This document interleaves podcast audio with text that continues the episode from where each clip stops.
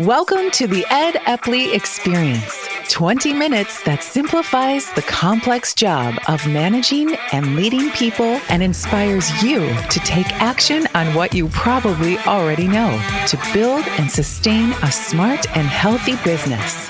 Here's your host, Ed Epley, to introduce this week's guest and business leader.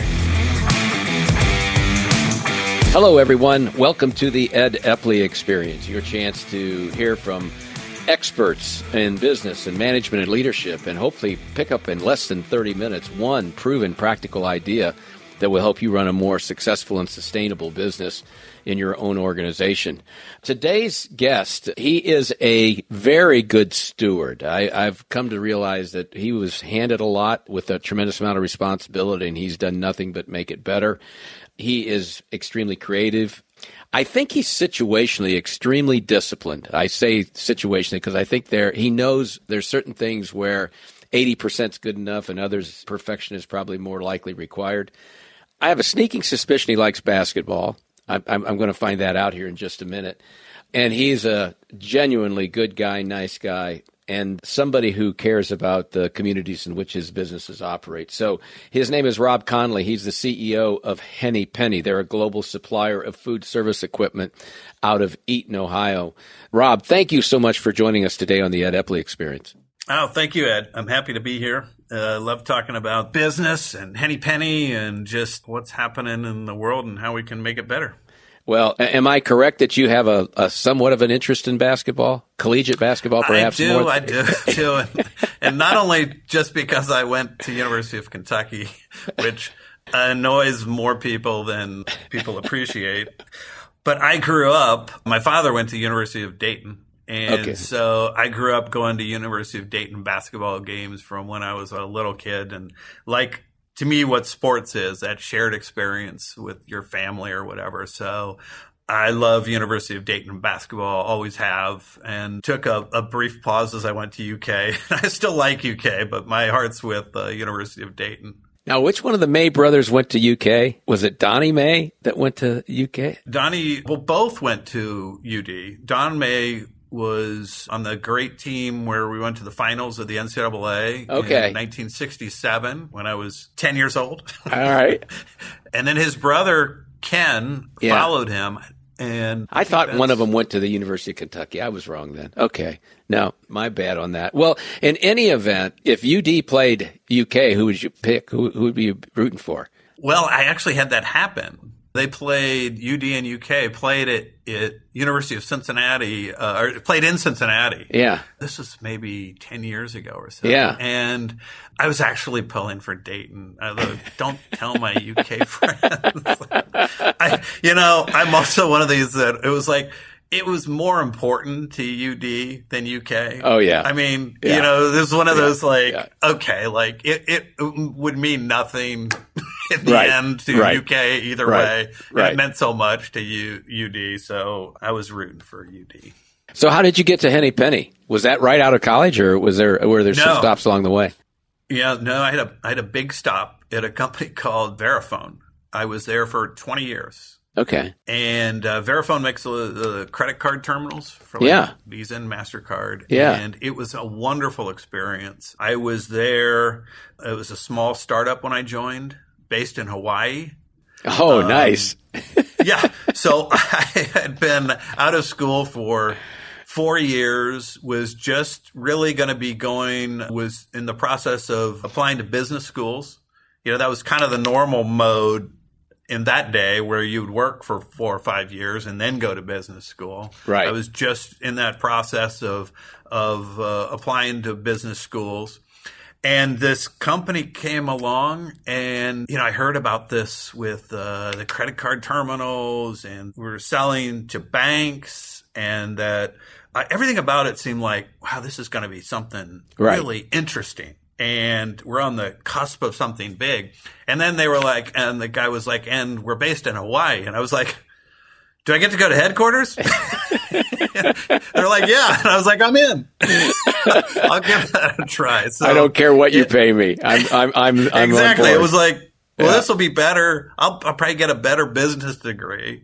and I won't have to pay for it than uh, by just doing this. So I thought I'll give it a try for a couple years, and it was unbelievable. It was uh, we were a fast growing company. I joined in 1984. It was like 15 million, 30 million, 45 million. It was all the things of growth. In 1990, we went public. Oh, wow. And that was a whole new thing. Right. And, you know, this opportunity of how you needed some people that, you know, people had been there with you, but then you needed new experience and people who had been through a public and, and the growth and the challenges of that. And then in 97, we were acquired by Hewlett Packard that was a whole different experience. And correct, they're an incredible company, but learning how to be in a company of hundreds of thousands of people. And then in 2001, we were spun off into private equity, which was a whole nother thing. And it was a fascinating time. And then in 2005, we were just being spun back out publicly and is when I joined Henny Penny. And that came about by uh, I was very good friends with the owner of Henny Penny, a guy named Steve Cobb, who's an incredible man, and we were good friends on some nonprofit boards together. Socially, did a lot with our wives and whatever, and he just you know said, "Hey, would you be interested in maybe talking about a job?" And that's where it started. What was your journey at Verifone? What did you start out in sales, marketing, finance? What was the the disciplines you followed? Yeah, it was sales. It came up through kind of support, sales, and then marketing, and then general management. But one of the things I'd found, and they were great. I mean, it was a company that they considered themselves, especially in the beginning when I joined them, as distance insensitive. You could live wherever. and they were uh, early on, like we, we were doing email in 1984. Now, email was around in 1984 in companies, but most companies, if you sent an email, nobody'd read it because right, nobody was right. really on it. So right. what I found is, is that as my career matured, I really wanted to be around the table, uh, you know, get to the C suite or whatever. I had, I had to move to California or join a competitor and they were in Atlanta or different places. And, and I had no interest in leaving the Dayton community. So, they continued to be really good and supportive to me, but I, I was basically knew I was giving up some, some of the opportunities of which, interestingly enough, I started getting involved with nonprofits in the community and using what I really enjoy doing is strategy and looking at things and trying to understand what's trying to be done and how do you put together a plan to, to optimize that. So when you joined Henny Penny, was it right away as a CEO or did you evolve from some lower level? Yeah. So I joined as vice president of marketing and had also customer and technical services. Okay. And Steve owned the company. And I was just happy to kind of be at a place where I could help him. Right. And just be one of his, uh, he had a management team of like five and was just around the table. Loved being around the table and helping and supporting and never, I, I never really even had any thoughts that I would do anything other than that. He had come to me and I remember in 2007 and he was like, Hey, Rob, I think I'd like you to be president. And I was like, really?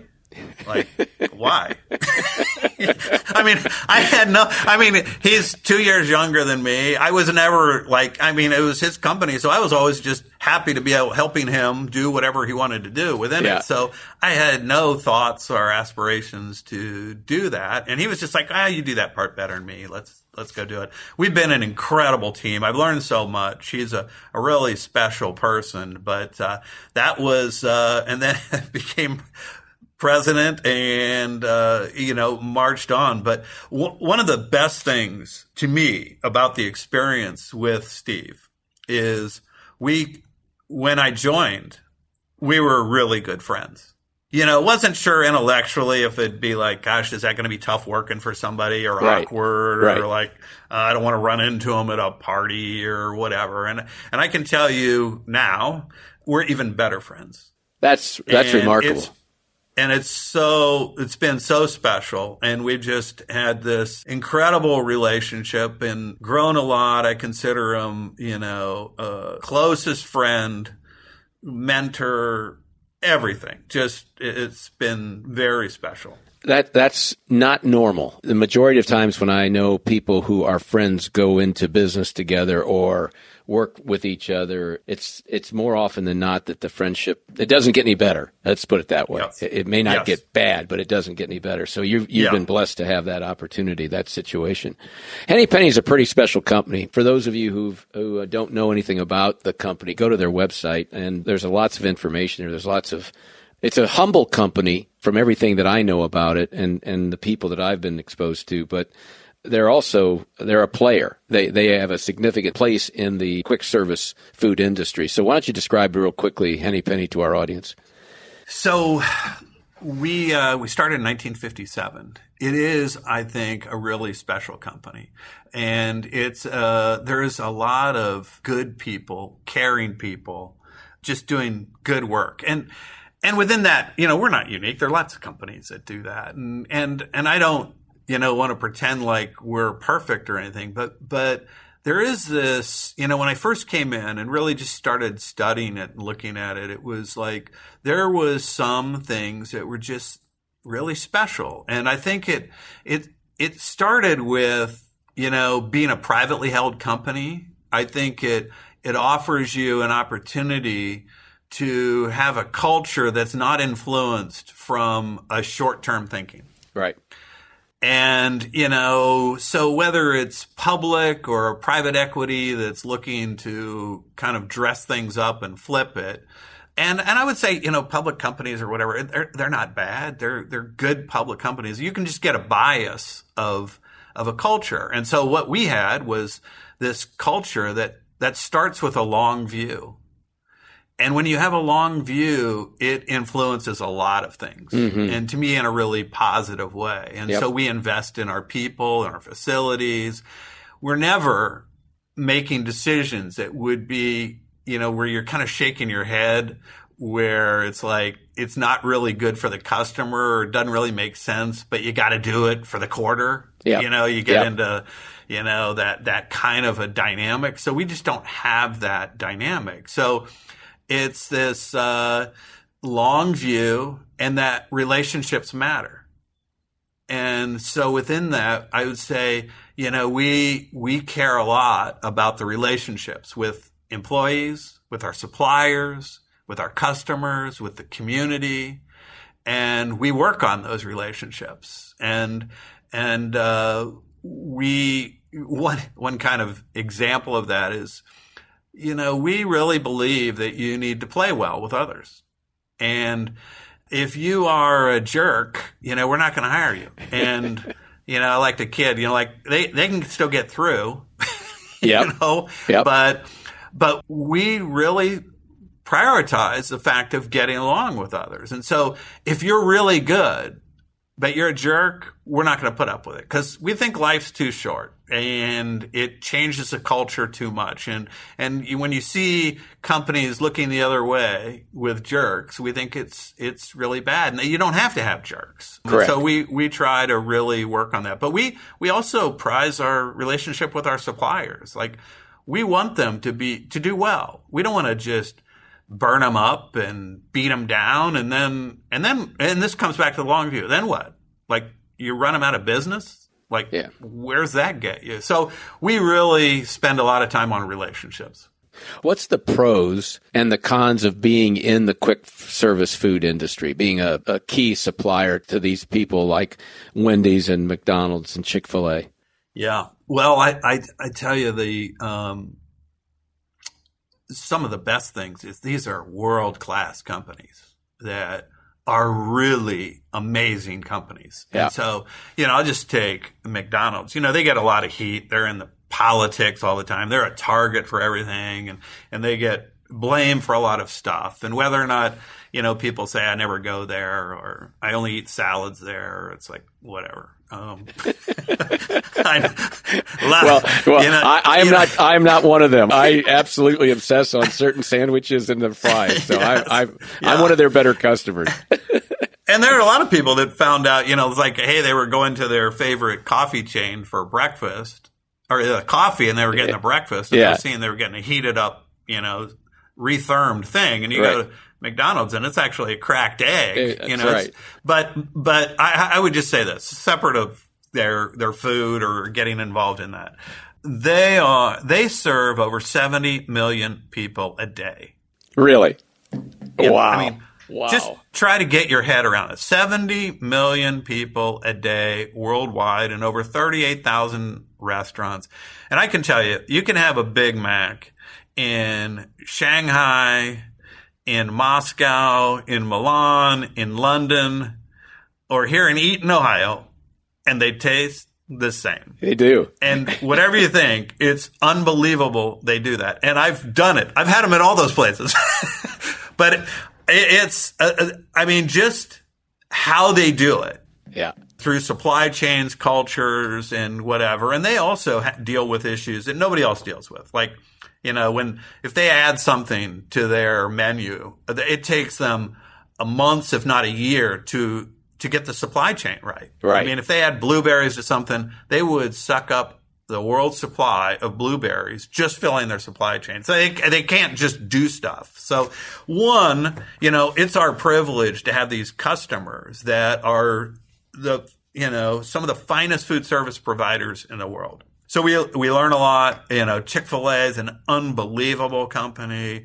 You know, you'd mentioned Wendy's. We also are involved in casual dining with like say Cracker Barrel, Chili's, Kroger, whatever. Our, our customer is anybody who does food is critical to their business. They do it in high volume. Okay. And and so what I like to say if in our business if it, if it was like the auto business or whatever, we sell buses. We make the biggest best bus in the world. We just don't sell any cars. So for somebody who cares about their consistency, the efficiency, the quality, or whatever, we're built for them, and uh, that's who we cater to. You know, you mentioned now Chick Fil A and I, I and McDonald's. Those are very different companies Yep. who have entirely different strategies about what they're trying to do. So, are they that different in how they, in terms of what they want from your products and services, or are they very similar? You know, it's kind of like I mean, we we customize our products for our customers. Okay. So, you know, we might have a fryer and think of the fryer as almost like a PowerPoint. And then you then build a, a presentation for McDonald's and Yeah. it does that and it's only for them and Right. they can only get that and you build Right. one I get for. Chick-fil-A. So we, we do a lot of customization to what they want to do. They both want to be really efficient and effective and serve, you know, tasty food they are very different. They are both uh, really, I have a lot of respect, but they are very different. And I can't really compare them in that they each have some really unique things. But one separator is just their scale is so different. Right. You know, I mean, Right. McDonald's is a lot larger, but Chick fil A is phenomenal in how they how they do things and their volumes and they're they're a company that it believes in the long view. We we you know they have they invest. If you go in and you see their food, even their containers, their their people, they they are investing. They get the best. Yeah, yeah. You can tell that the, their efficiency and their ability to move people through their restaurants or their their drive-throughs is is just amazing.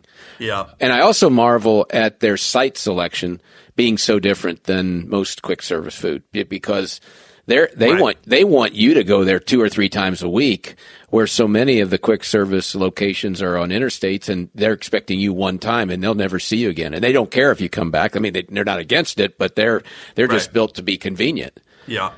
And I, I, I really have a huge amount of respect for both. Love them both as, Yeah. as you know, like Right. I would normally say, but I believe it. it. To me, and you can't really even compare them. To me, it's almost like comparing like a good steak to strawberry pie. It's like, well, I love them both. Mm-hmm. Yeah. And, but they're different. Yeah. You know, it's not like, well, you know, which one's a better, you know, whatever. It's like they do the best for what they are.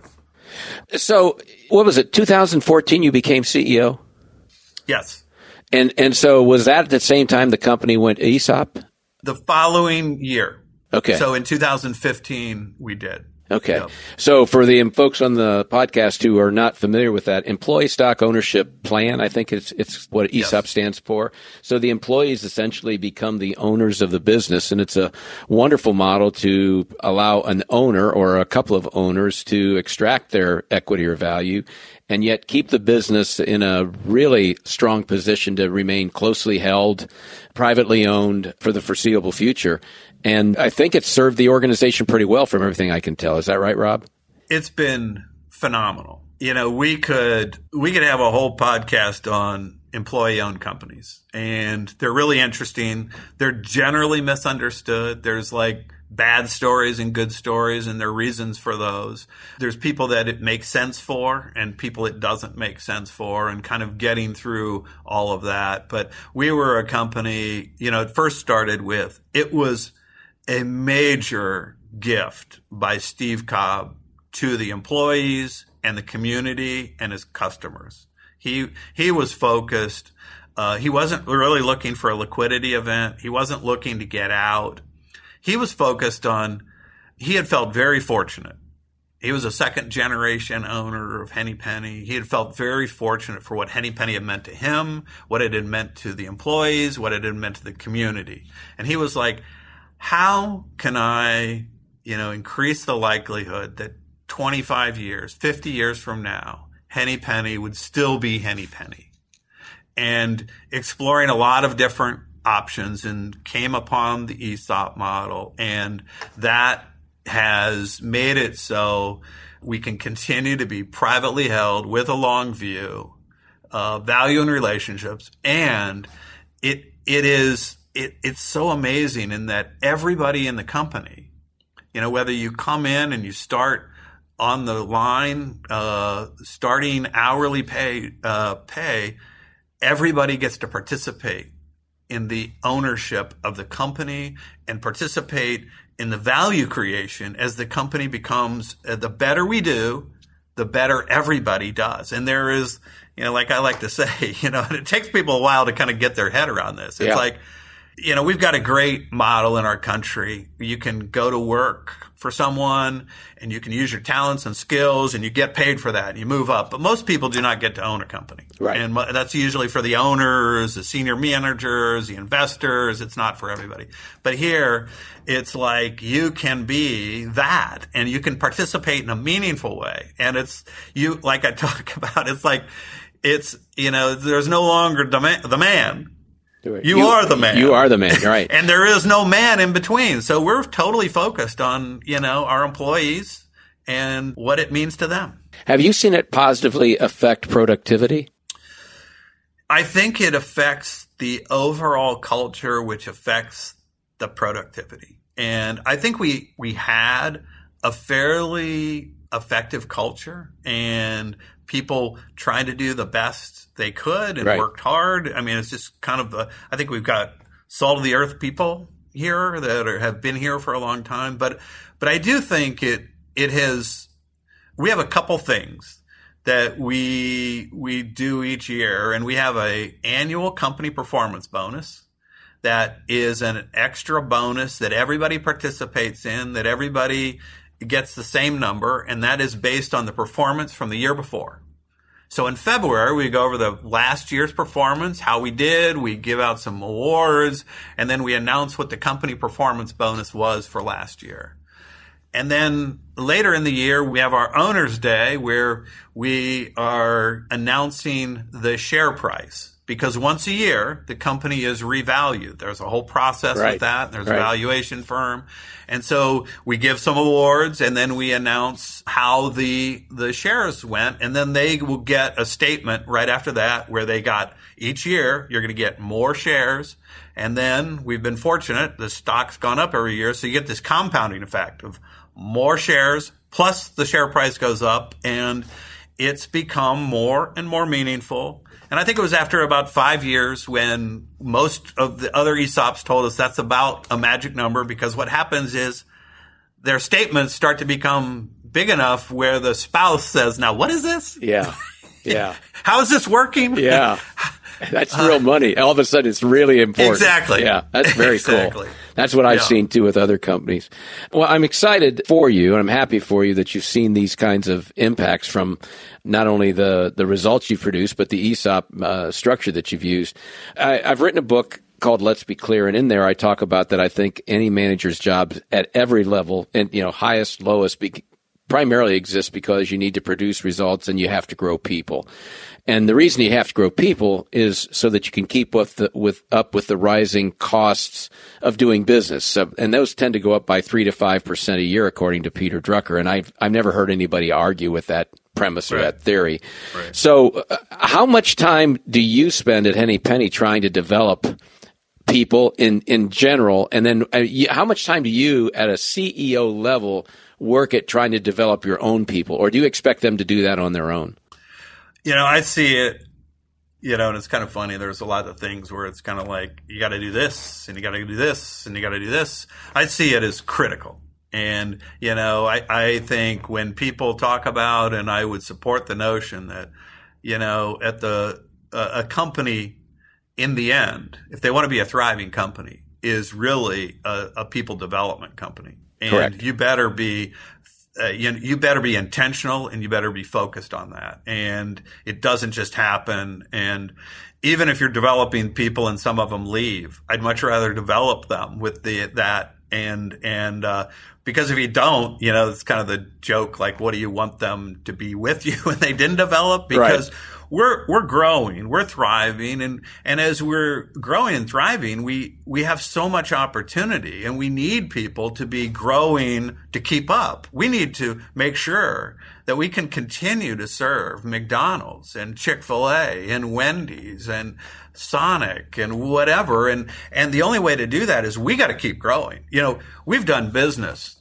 with Chick Fil A for fifty some years. wow You know what? You know what that gets us to me is just the right to win the business again today. yeah yeah And and if we don't realize that, it's like somebody who can't. If if we figured out a better way to make a holding cabinet or something, and didn't use steel, because we, you know, somebody came in with something, and then the steel guys come in and say, "Well, why?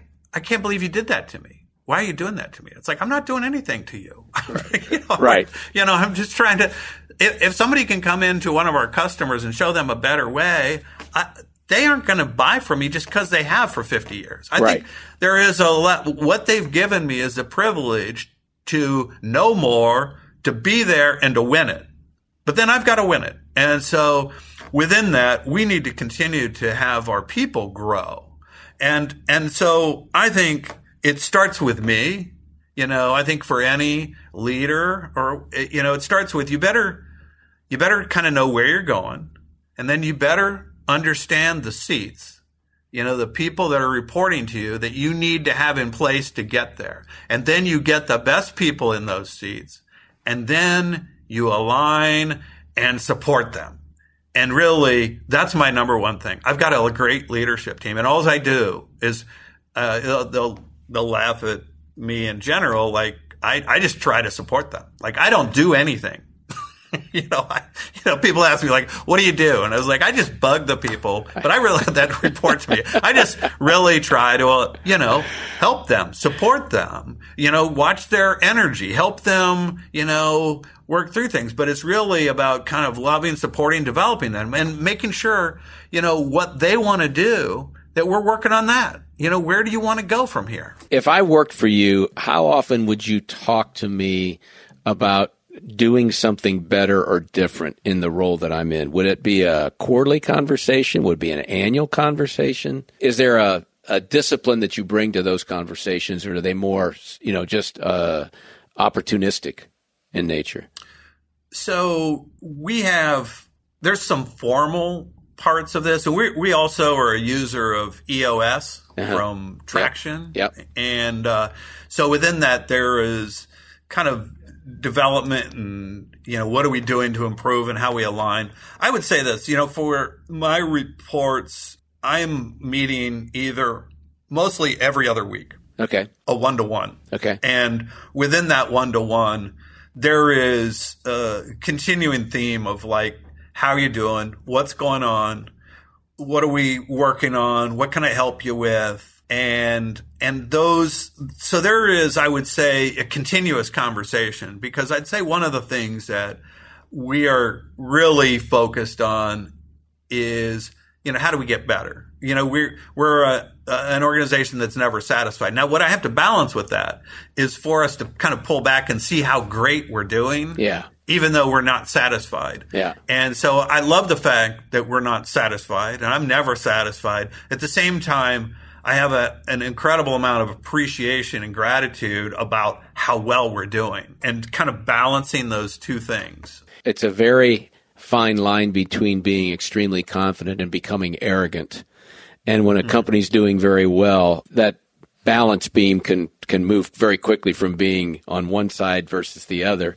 And arrogance is where so it's so dangerous because you quit listening. You you, you don't you don't Absolutely. pay attention. Yeah.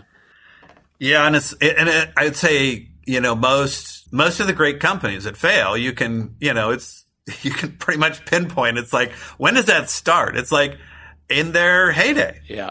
Oh, yeah. Because, you know, it's so easy to start thinking you figured it out. Yes. And, you know, I'm, I'm fortunate enough that I've, like, I know there's like, you know, you're, you're fortunate and there's a whole lot of things that you can learn and do better and know. And like, we don't have it figured out. And I, I, you know, like the day you figure out, like, oh, I really know how to do innovation. You know, it's like, okay, uh, it's over.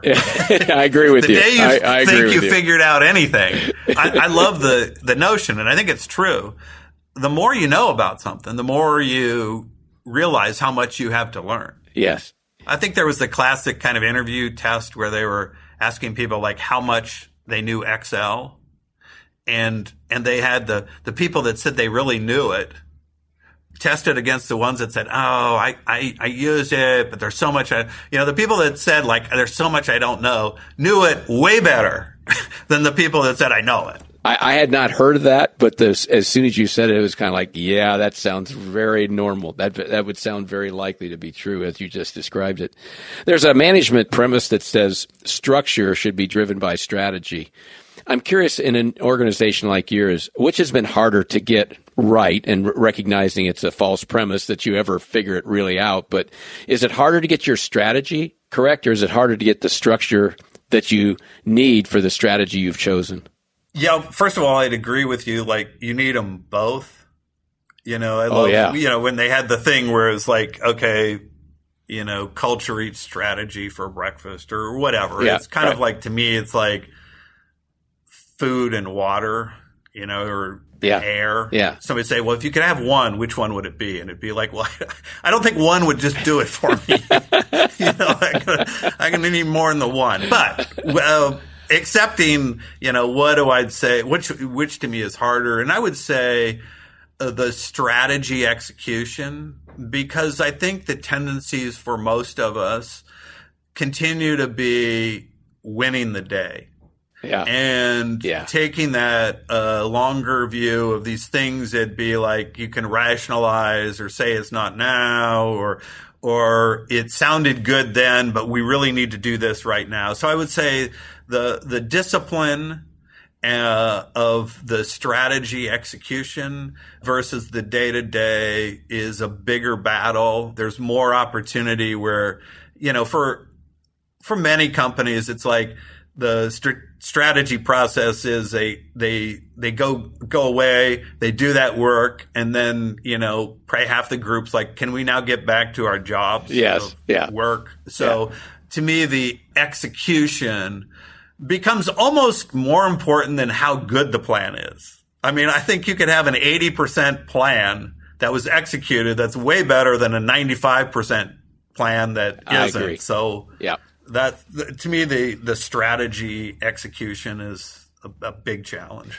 Well, our time is flying by, which is a good signal to me that it's it's been uh, provocative and, and and interesting and entertaining. So I appreciate that. But we have to move to our final question, which always uh, revolves around what would be the one thing that you would offer up to peers or executives in other companies if they were going to do just one thing to run a more successful and sustainable business. What's what's that most important thing in your mind, Rob, if you if you had to prioritize? Yeah.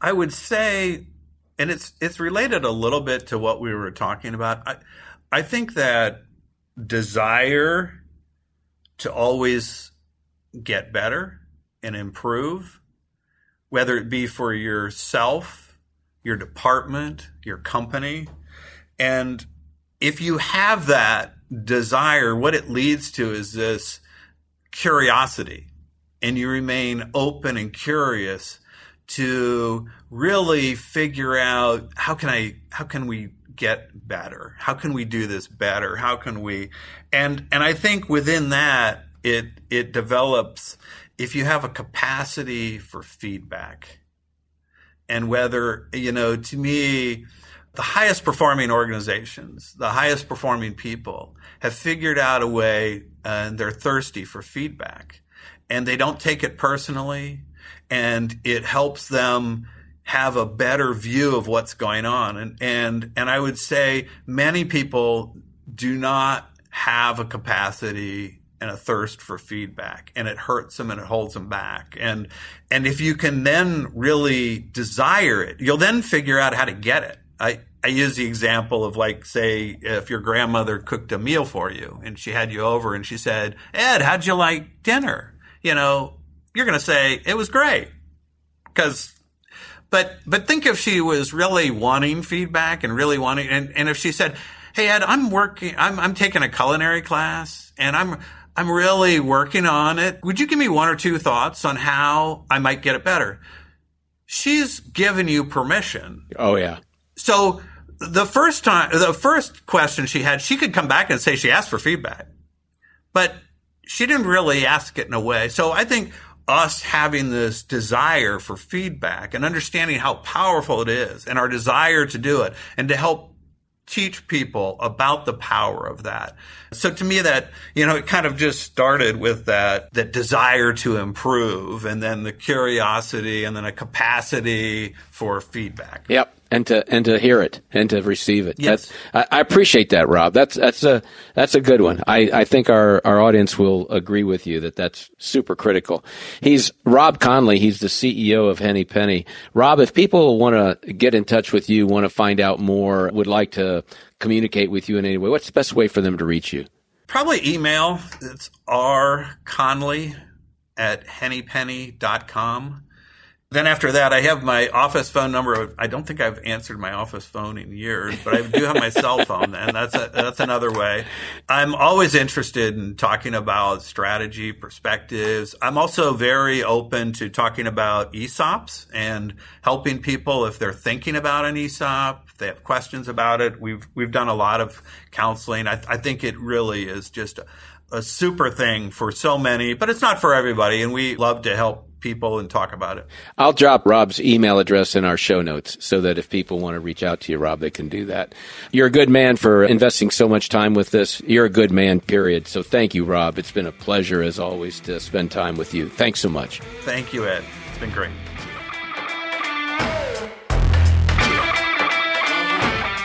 Thank you for listening to the Ed Epley Experience. For more information on building a more sustainable, smarter, and healthier business, visit www.theepleygroup.com for resources, tips, and Ed's latest blogs. That's the Epley, E P P L E Y group.com. Plus, take a free assessment at theepleygroup.com slash assessment to find out how you measure up as a highly skilled and accomplished manager and where to focus on improving your skills.